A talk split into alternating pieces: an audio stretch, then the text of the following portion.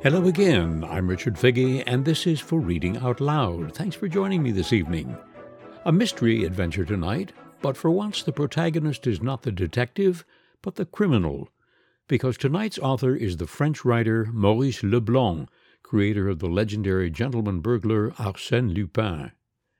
Leblanc, who lived from 1864 to 1941, was a novelist and short story writer. At the request of a magazine editor, he wrote a story about a gentleman thief named Arsène Lupin. The story was an immediate sensation, and Leblanc was soon writing a whole series of stories about the gentleman thief, who has often been described as a criminal counterpart to Sir Arthur Conan Doyle's Sherlock Holmes. Tonight's story features Arsène Lupin at his playful, mysterious best. It is called Arsène Lupin in Prison.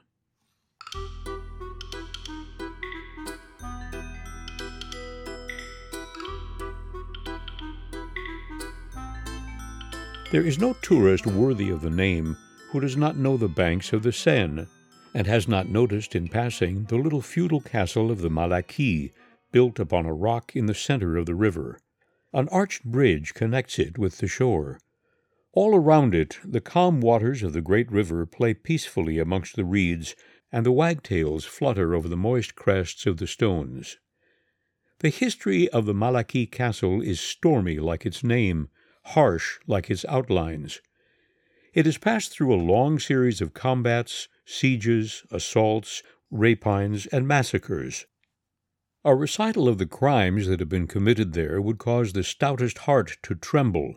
There are many mysterious legends connected with the castle, and they tell us of a famous subterranean tunnel that formerly led to the Abbey of Jumièges and to the manor of Agnes Sorel, mistress of Charles VII. In that ancient habitation of heroes and brigands, the Baron Nathan Cahorn now lived, or Baron Satan, as he was formerly called on the Bourse, where he had acquired a fortune with incredible rapidity. The lords of Malaquis, absolutely ruined, had been obliged to sell the ancient castle at a great sacrifice. It contained an admirable collection of furniture, pictures, wood carvings, and faience. The Baron lived there alone, attended by three old servants.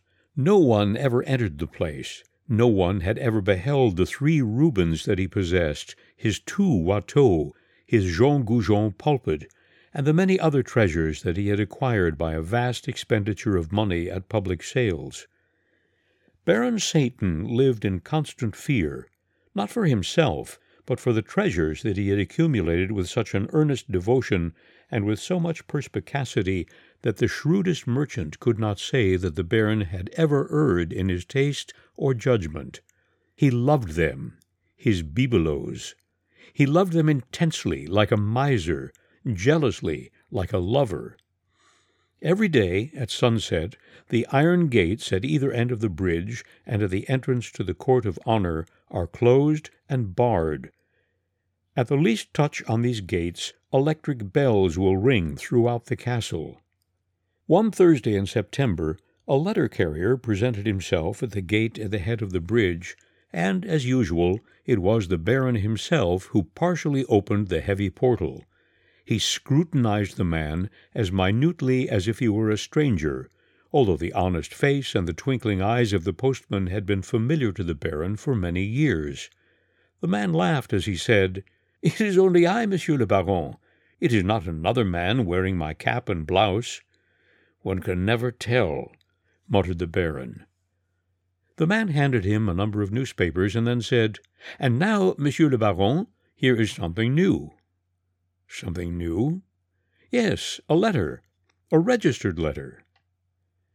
Living as a recluse, without friends or business relations, the Baron never received any letters, and the one now presented to him immediately aroused within him a feeling of suspicion and distrust.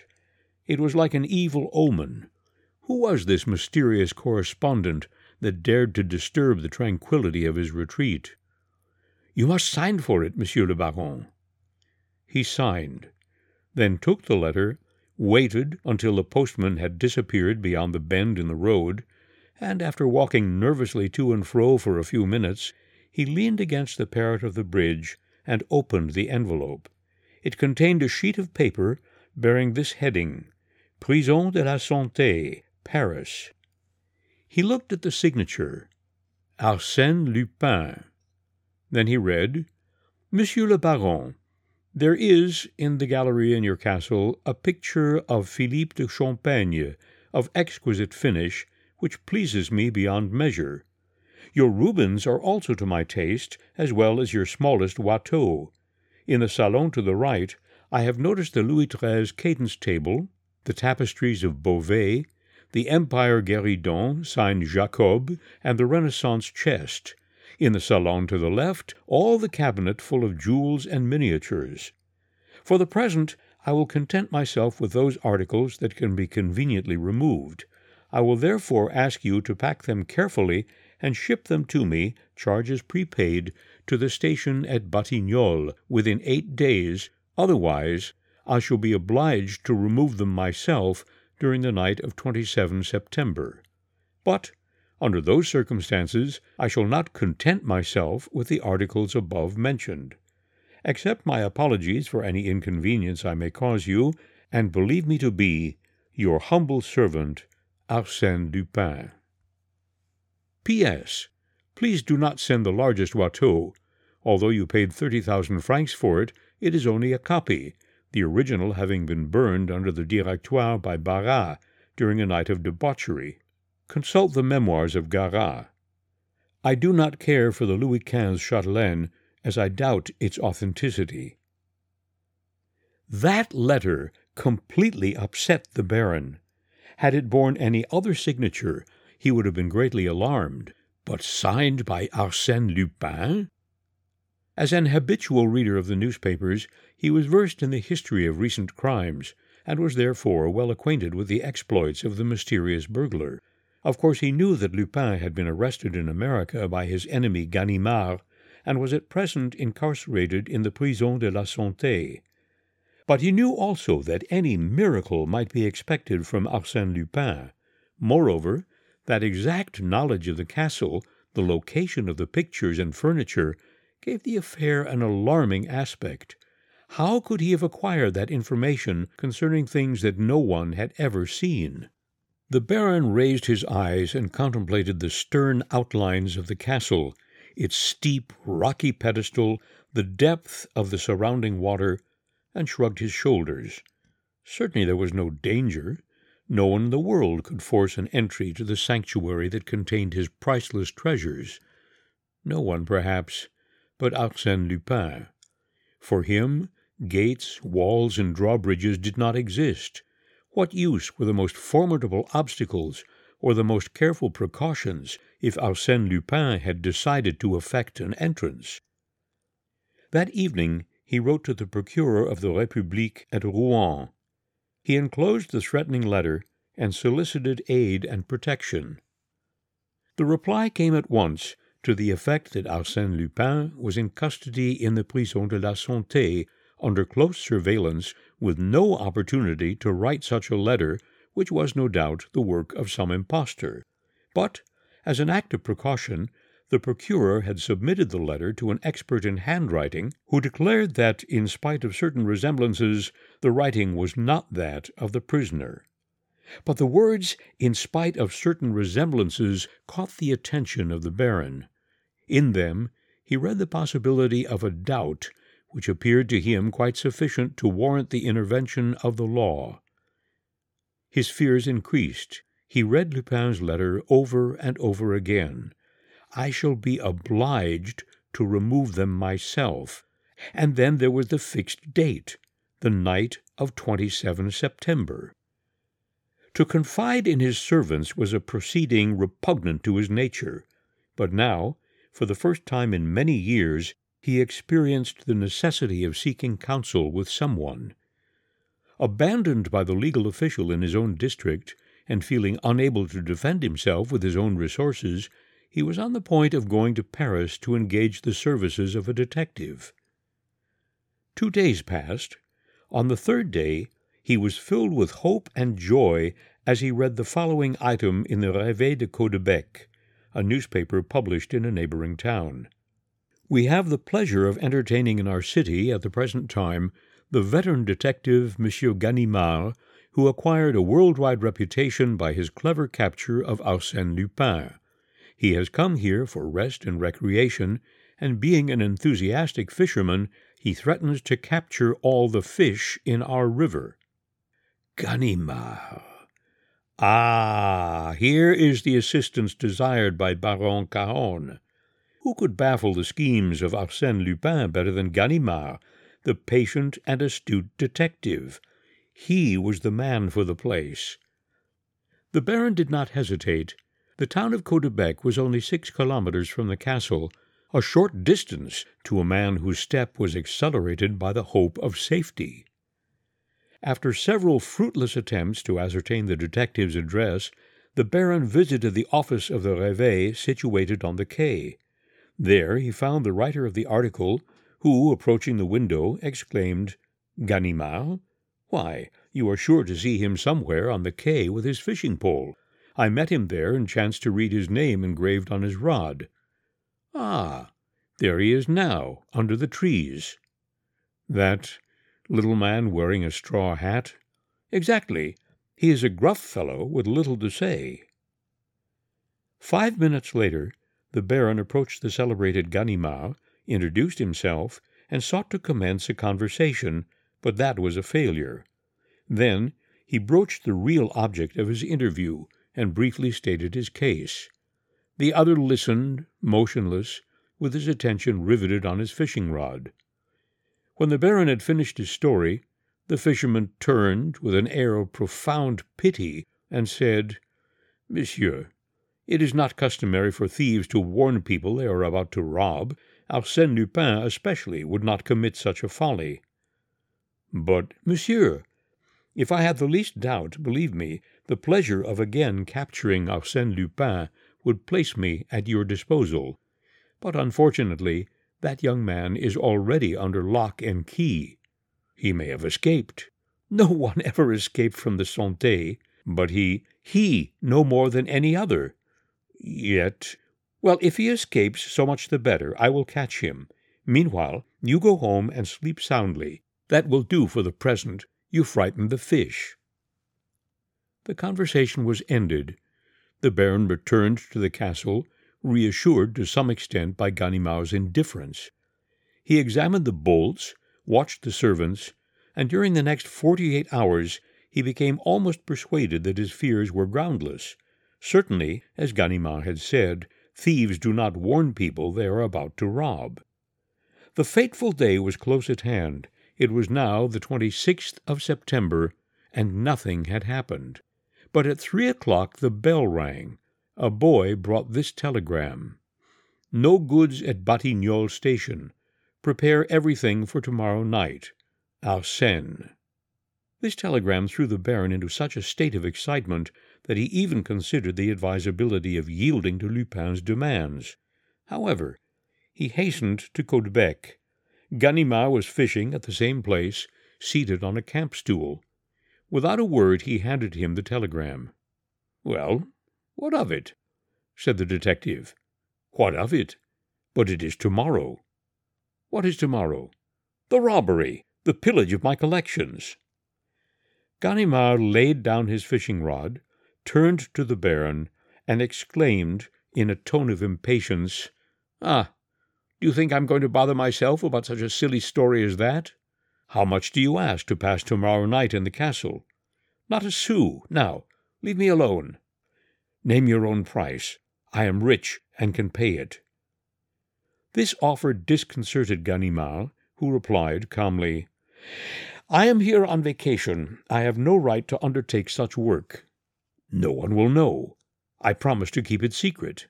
Oh, nothing will happen. Come, three thousand francs, will that be enough? The detective, after a moment's reflection, said, Very well, but I must warn you that you are throwing your money out of the window. I do not care.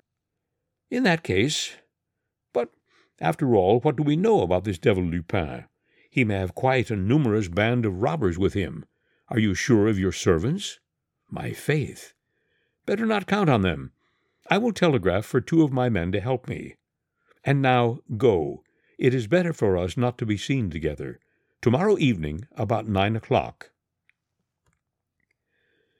The following day, the day fixed by Arsène Lupin, Baron Cahorn arranged all his panoply of war, furbished his weapons, and, like a sentinel, paced to and fro in front of the castle. He saw nothing, heard nothing. At half past eight o'clock in the evening he dismissed his servants. They occupied rooms in a wing of the building in a retired spot well removed from the main portion of the castle. Shortly thereafter the Baron heard the sound of approaching footsteps. It was Ganimard and his two assistants, great, powerful fellows with immense hands and necks like bulls. After asking a few questions relating to the location of various entrances and rooms, Ganimard carefully closed and barricaded all the doors and windows through which one could gain access to the threatened rooms. He inspected the walls, raised the tapestries, and finally installed his assistants in the central gallery which was located between the two salons. No nonsense! We are not here to sleep. At the slightest sound, open the windows of the court and call me. Pay attention also to the water side. Ten meters of perpendicular rock is no obstacle to those devils. Ganimard locked his assistants in the gallery, carried away the keys, and said to the Baron, And now, to our post. He had chosen for himself a small room located in the thick outer wall, between the two principal doors, and which, in former years, had been the watchman's quarters. A peephole opened upon the bridge, another on the court. In one corner there was an opening to a tunnel.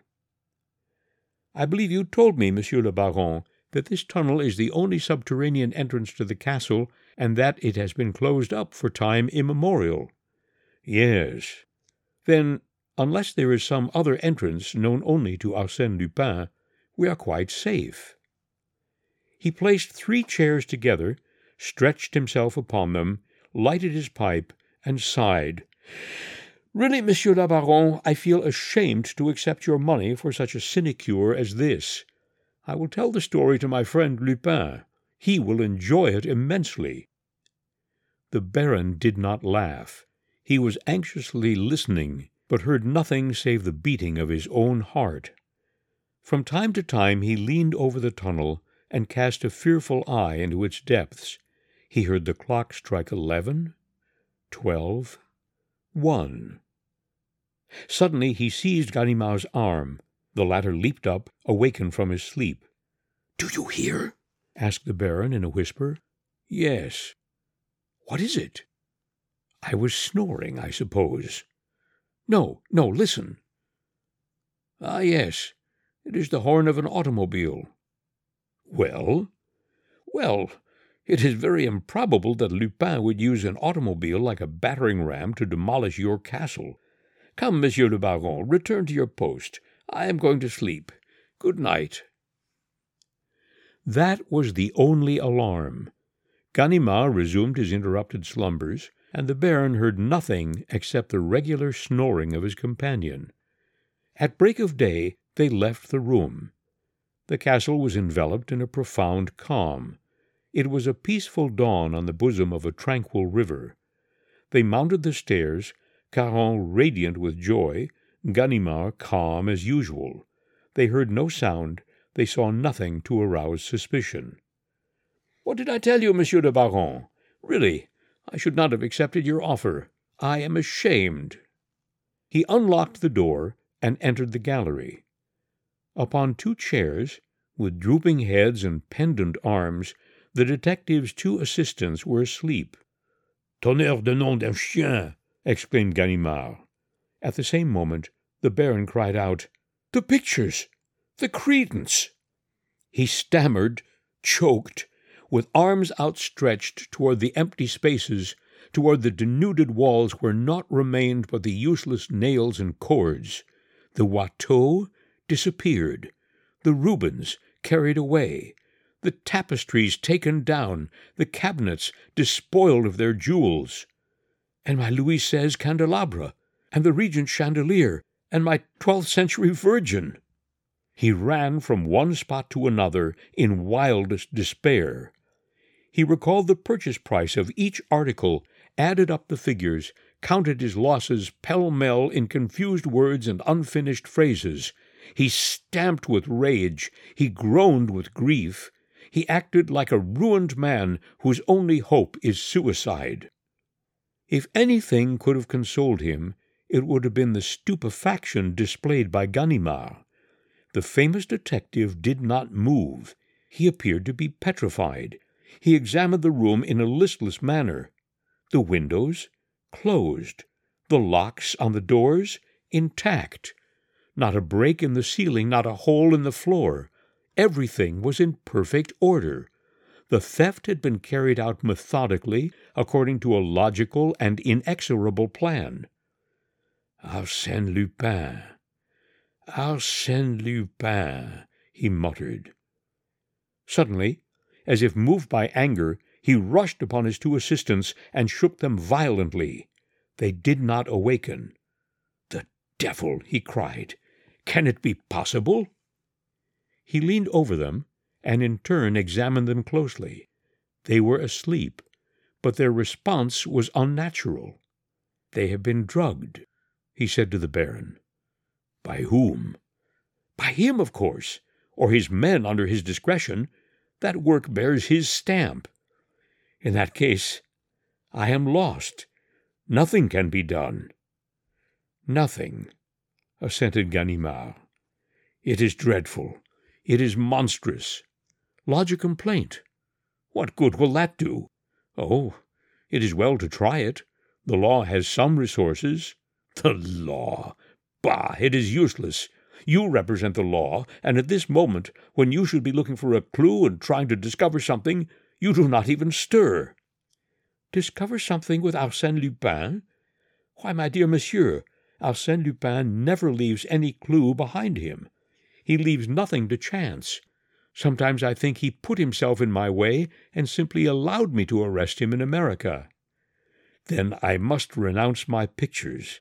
He has taken the gems of my collection. I would give a fortune to recover them. If there's no other way, let him name his price. Ganimard regarded the Baron attentively as he said, Now, that is sensible. Will you stick to it? Yes, yes, but why? An idea that I have. What is it? We will discuss it later, if the official examination does not succeed. But not one word about me, if you wish my assistance. He added, between his teeth, It is true, I have nothing to boast of in this affair. The assistants were gradually regaining consciousness with the bewildered air of people who come out of an hypnotic sleep. They opened their eyes and looked about them in astonishment. Ganimard questioned them. They remembered nothing. But you must have seen someone. No. Can't you remember? No, no. Did you drink anything? They considered a moment, and then one of them replied, Yes, I drank a little water. Out of that carafe? Yes. So did I, declared the other. Ganimard smelled and tasted it. It had no particular taste and no odor. Come, he said, we are wasting our time here. One can't decide an Arsène Lupin problem in five minutes. But, morbleu, I swear I will catch him again. The same day, a charge of burglary was duly performed by Baron Cahorn against Arsène Lupin, a prisoner in the Prison de la Santé. The Baron afterwards regretted making the charge against Lupin when he saw his castle delivered over to the gendarmes, the procureur, the judge d'instruction, the newspaper reporters and photographers, and a throng of idle curiosity seekers. The affair soon became a topic of general discussion, and the name of Arsène Lupin excited the public imagination to such an extent that the newspapers filled their columns with the most fantastic stories of his exploits which found ready credence among their readers. But the letter of Arsène Lupin that was published in the Echo de France, no one ever knew how the newspaper obtained it.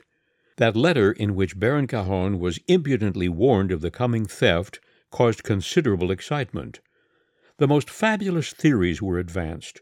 Some recalled the existence of the famous subterranean tunnels, and that was the line of research pursued by the officers of the law who searched the house from top to bottom, questioned every stone, studied the wainscoting and the chimneys, the window frames and the girders in the ceilings. By the light of torches they examined the immense cellars where the lords of Malaquis were wont to store their munitions and provisions. They sounded the rocky foundation to its very center. But it was all in vain. They discovered no trace of a subterranean tunnel. No secret passage existed. But the eager public declared that the pictures and furniture could not vanish like so many ghosts. They are substantial, material things, and require doors and windows for their exits and their entrances, and so do the people that remove them. Who were those people?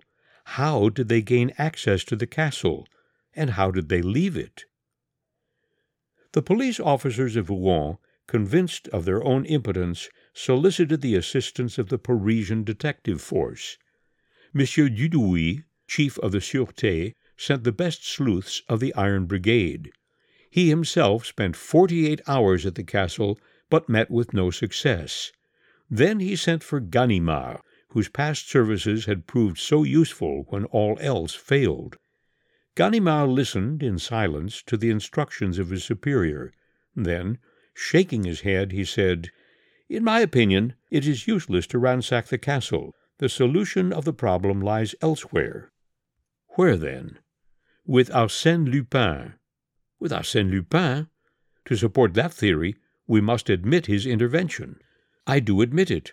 In fact, I consider it quite certain. Come, Ganimard, that is absurd. Arsène Lupin is in prison.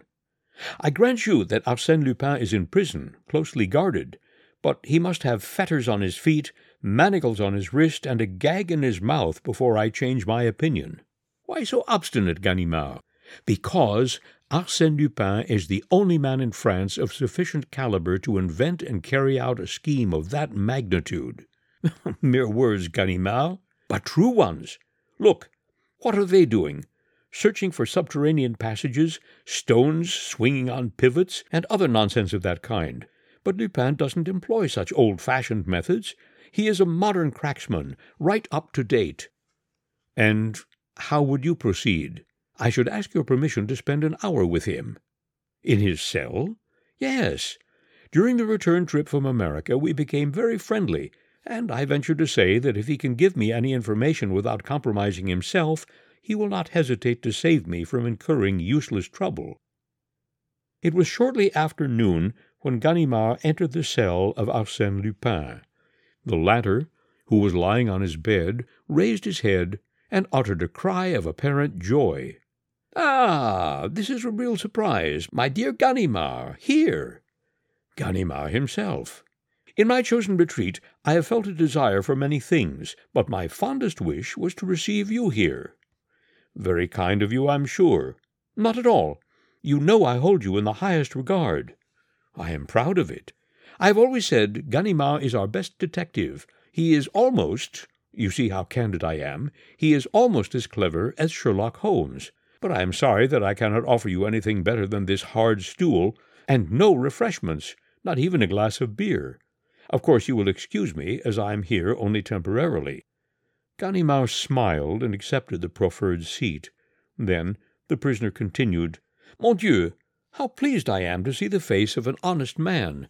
I'm so tired of those devils of spies who come here ten times a day to ransack my pockets and my cell to satisfy themselves that I am not preparing to escape.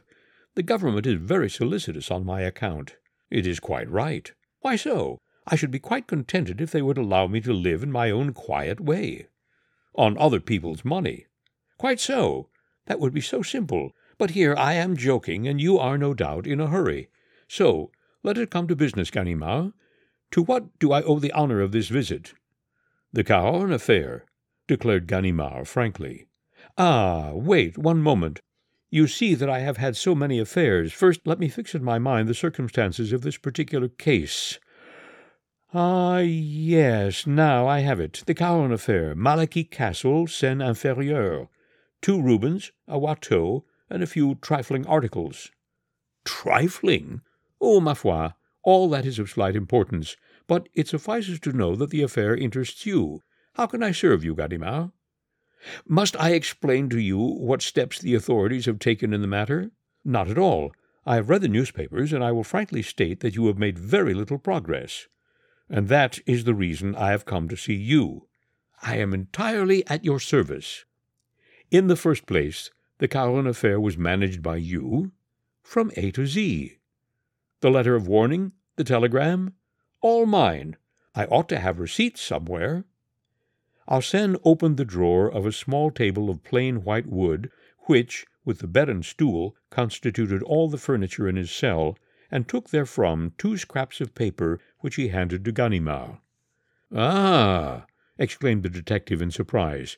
I thought you were closely guarded and searched, and I find that you read the newspapers and collect postal receipts. Bah!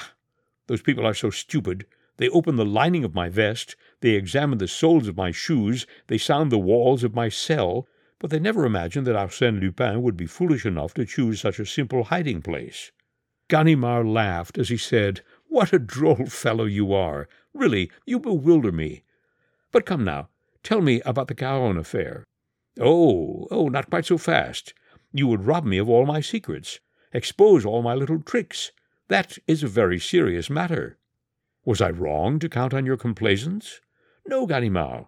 And, since you insist, Arsène Lupin paced his cell two or three times, then, stopping before Ganimard, he asked, What do you think of my letter to the Baron? I think you were amusing yourself by playing to the gallery. Aha! Playing to the gallery! Come, Ganimard, I thought you knew me better. Do I, Arsène Lupin, ever waste my time on such puerilities? Would I have written that letter if I could have robbed the Baron without writing to him? I want you to understand that the letter was indispensable, it was the motor that set the whole machine in motion. Now, let us discuss together a scheme for the robbery of the Malaquis castle. Are you willing? Yes. Proceed. Well, let us suppose a castle carefully closed and barricaded like that of the Baron Cahorn. Am I to abandon my scheme and renounce the treasures that I covet upon the pretext that the castle which holds them is inaccessible? Evidently not. Should I make an assault upon the castle at the head of a band of adventurers, as they did in ancient times? That would be foolish. Can I gain admittance by stealth or cunning? Impossible. Then there is only one way open to me. I must have the owner of the castle invite me to it. That is surely an original method. And how easy! Let us suppose that one day the owner receives a letter warning him that a notorious burglar, known as Arsène Lupin, is plotting to rob him. What will he do? Send a letter to the procureur, who will laugh at him because the said Arsène Lupin is actually in prison. Then, in his anxiety and fear, the simple man will ask the assistance of the first comer, will he not? Very likely.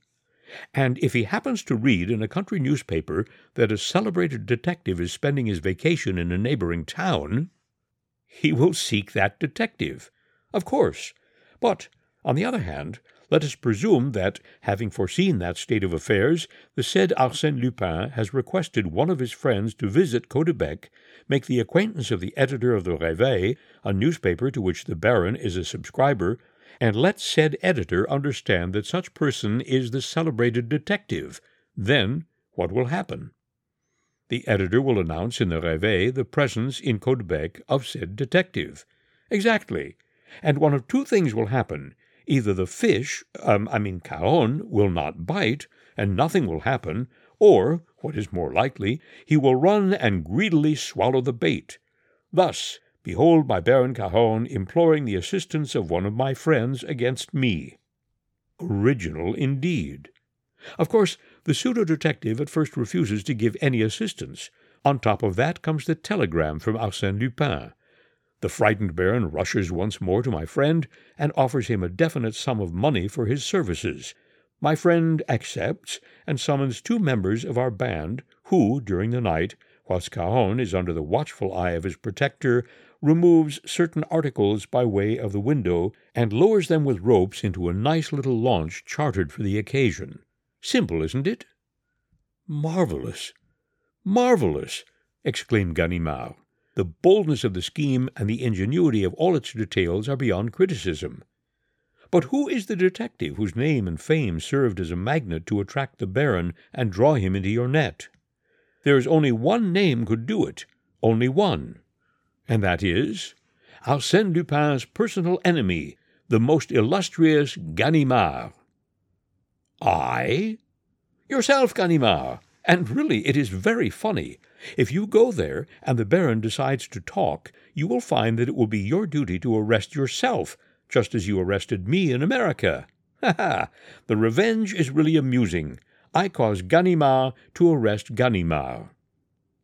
Arsène Lupin laughed heartily. The detective, greatly vexed, bit his lips. To him, the joke was quite devoid of humor. The arrival of a prison guard gave Ganimard an opportunity to recover himself. The man brought Arsène Lupin's luncheon, furnished by a neighboring restaurant. After depositing the tray upon the table, the guard retired. Lupin broke his bread, ate a few morsels, and continued. But rest easy, my dear Ganimard. You will not go to Malaquis. I can tell you something that will astonish you. The Cahorn affair is on the point of being settled. Excuse me, I have just seen the chief of the Sûreté. What of that? Does Monsieur Dudouis know my business better than I do myself? You will learn that Ganimard, uh, excuse me, that the pseudo Ganimard still remains on very good terms with the Baron. The latter has authorized him to negotiate a very delicate transaction with me, and at the present moment, in consideration of a certain sum, it is probable that the Baron has recovered possession of his pictures and other treasures and on their return he will withdraw his complaint. Thus, there is no longer any theft, and the law must abandon the case. Ganimard regarded the prisoner with a bewildered air. And how do you know all that? I have just received the telegram I was expecting. You have just received a telegram? This very moment, my dear friend. Out of politeness, I did not wish to read it in your presence, but, if you will permit me, you are joking, Lupin. My dear friend, if you will be so kind as to break that egg, you will learn for yourself that I am not joking. Mechanically, Ganimard obeyed and cracked the eggshell with the blade of a knife. He uttered a cry of surprise. The shell contained nothing but a small piece of blue paper. At the request of Arsène, he unfolded it. It was a telegram, or rather a portion of a telegram, from which the postmarks had been removed. It read as follows Contract closed. Hundred thousand balls delivered. All well. One hundred thousand balls? said Ganimard. Yes, one hundred thousand francs. Very little, but then, you know, these are hard times, and I have some heavy bills to meet.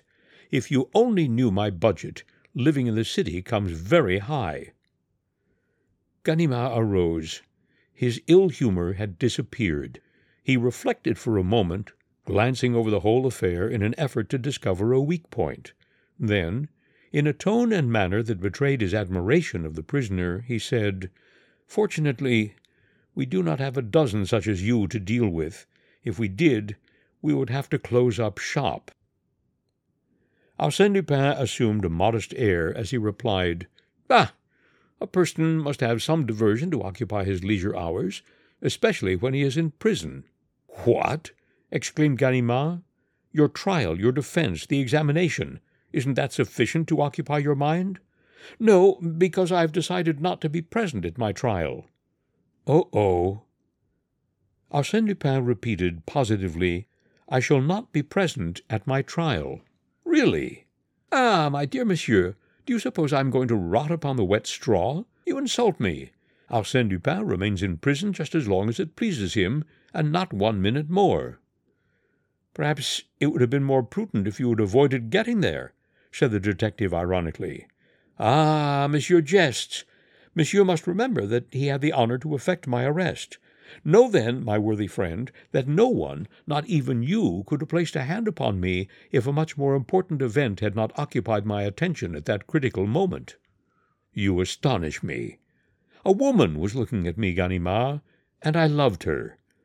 Do you fully understand what that means, to be under the eyes of a woman that one loves? I cared for nothing in the world but that, and that is why I am here. Permit me to say you have been here a long time. In the first place, I wished to forget. Do not laugh. It was a delightful adventure, and it is still a tender memory. Besides, I have been suffering from neurasthenia.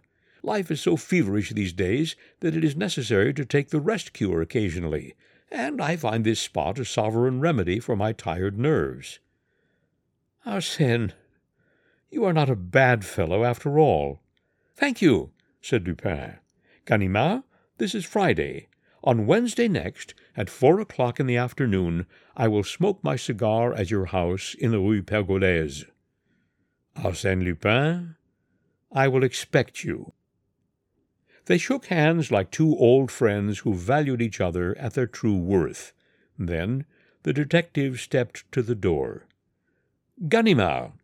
What is it? asked Ganimard as he turned back. You've forgotten your watch. My watch? Yes, it strayed into my pocket. He returned the watch, excusing himself. Pardon me, a bad habit. Because they have taken mine is no reason that I should take yours. Besides, I have a chronometer here that satisfies me very well. He took from the drawer a large gold watch and heavy chain. From whose pocket did that come? asked Ganimard. Arsène Lupin gave a hasty glance at the initials engraved on the watch. J. B. Who the devil can that be? Ah, yes, I remember. Jules Bouvier, the judge who conducted my examination. A charming fellow. You've been listening to Arsène Lupin in Prison by Maurice Leblanc. Like Sir Arthur Conan Doyle, the creator of Sherlock Holmes, Leblanc was often embarrassed at his wildly popular creation, whose exploits kept their author from his more serious literary projects. Nevertheless, Leblanc couldn't let his beloved figure go. He continued this series of short stories and novels well into the 1930s and published some 24 volumes of novels and stories. That's it for tonight. I hope you'll join me again next week. In the meantime, be well, be happy, please stay safe. All the best.